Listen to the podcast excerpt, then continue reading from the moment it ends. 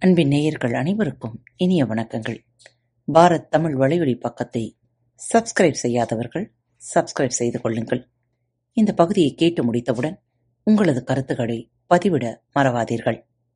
உங்களுக்கான இமெயில் முகவரி கீழே உள்ள டிஸ்கிரிப்ஷன் பாக்ஸில் கொடுக்கப்பட்டுள்ளது. நன்றி. அன்பின் உறவுகளுக்கு இனிய வணக்கங்கள். இந்த நாள் இனிய நாளாக மேட்டும் இன்று தங்களது பிறந்த நாள் மற்றும் திருமண நாள் விழாவை கொண்டாடும் அனைவருக்கும் பாரத் தமிழ் வலைவழி பக்கத்தின் மனம் நிறைந்த வாழ்த்துகள். இன்று உங்களுக்கான பகுதி விந்தன் குட்டி கதைகள் ஒருமைப்பாடு.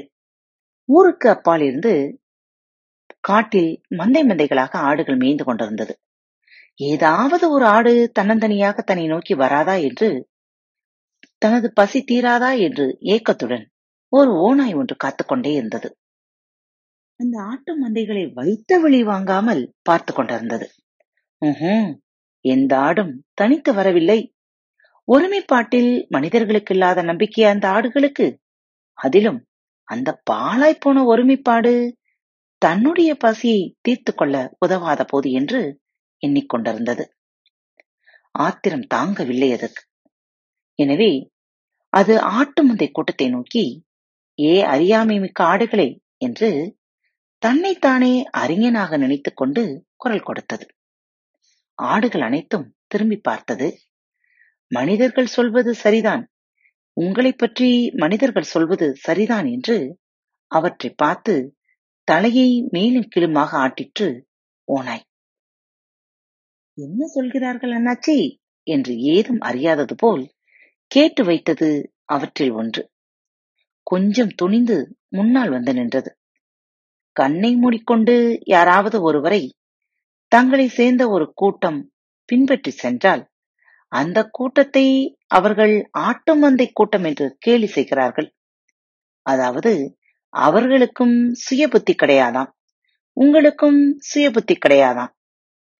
அதற்காக தனித்து வாழுங்கள் தன்மானம் பேணுங்கள். கூடி வாழ்வது கோழைத்தனம். உம்முடைய போதனை புதிய போதனையாக இருக்கிறதே? ஆம். புத்தம் புதிது தம்பி புத்தம் புதிது.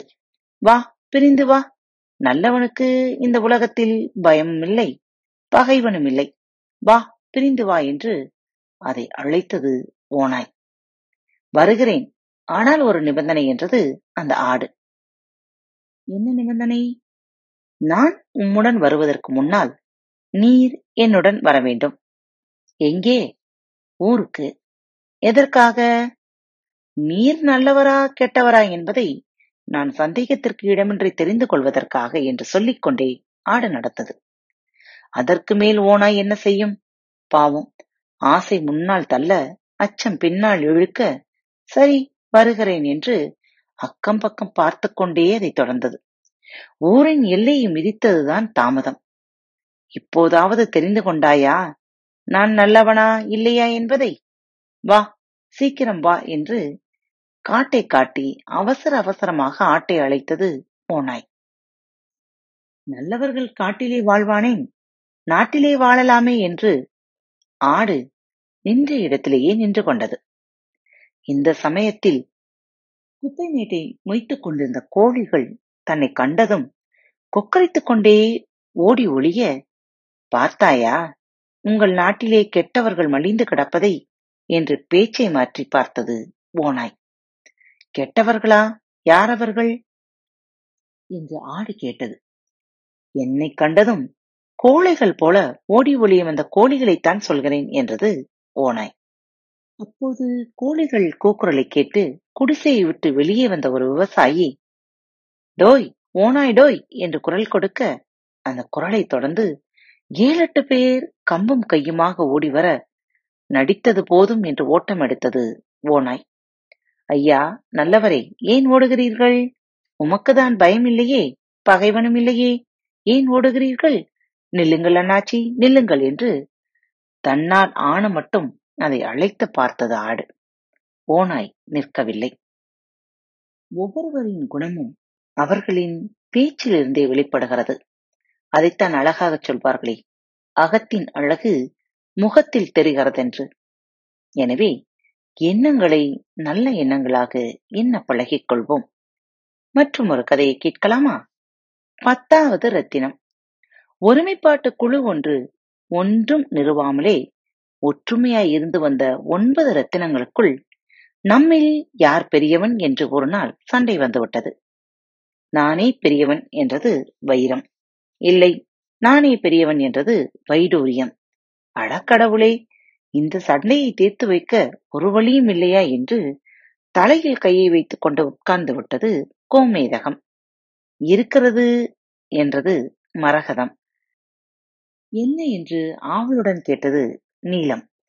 நமக்குள் ஒரு போட்டி வைத்துக் கொள்வோம். அந்த போட்டியில் எவன் வெற்றி அடைகிறானோ அவனே பெரியவன் என்று நாம் ஒப்புக்கொள்வோம் என்றது மரகதம். என்ன போட்டியது என்று எல்லோரையும் முந்திக் கொண்டு வந்தது வைரம். பேராசை பிடித்த மனிதனை நம்மில் எவன் போதும் போதும் என்று சொல்ல வைக்கிறானோ அவனே நமக்கெல்லாம் பெரியவன். என்ன சொல்கிறீர்கள் நீங்கள்? என்று கேட்டுவிட்டு எல்லாவற்றையும் சேர்த்தாற்போல் ஒரு பார்வை பார்த்தது வைத்தது மரகதக்கல். அவ்வளவுதான். சரியான யோசனை சரியான யோசனை என்று எல்லா ரத்தினங்களும் ஏக காலத்தில் தலையை ஆட்டின. சரி நீ போ முதலில் என்றது மரகதம் வைரத்தை நோக்கி. வைரம் சென்றது. ஆனால் வாட்டத்துடன் திரும்பி வந்தது. என்ன என்று கேட்டது மரகதம். முடியவில்லை அப்பனே முடியவில்லை.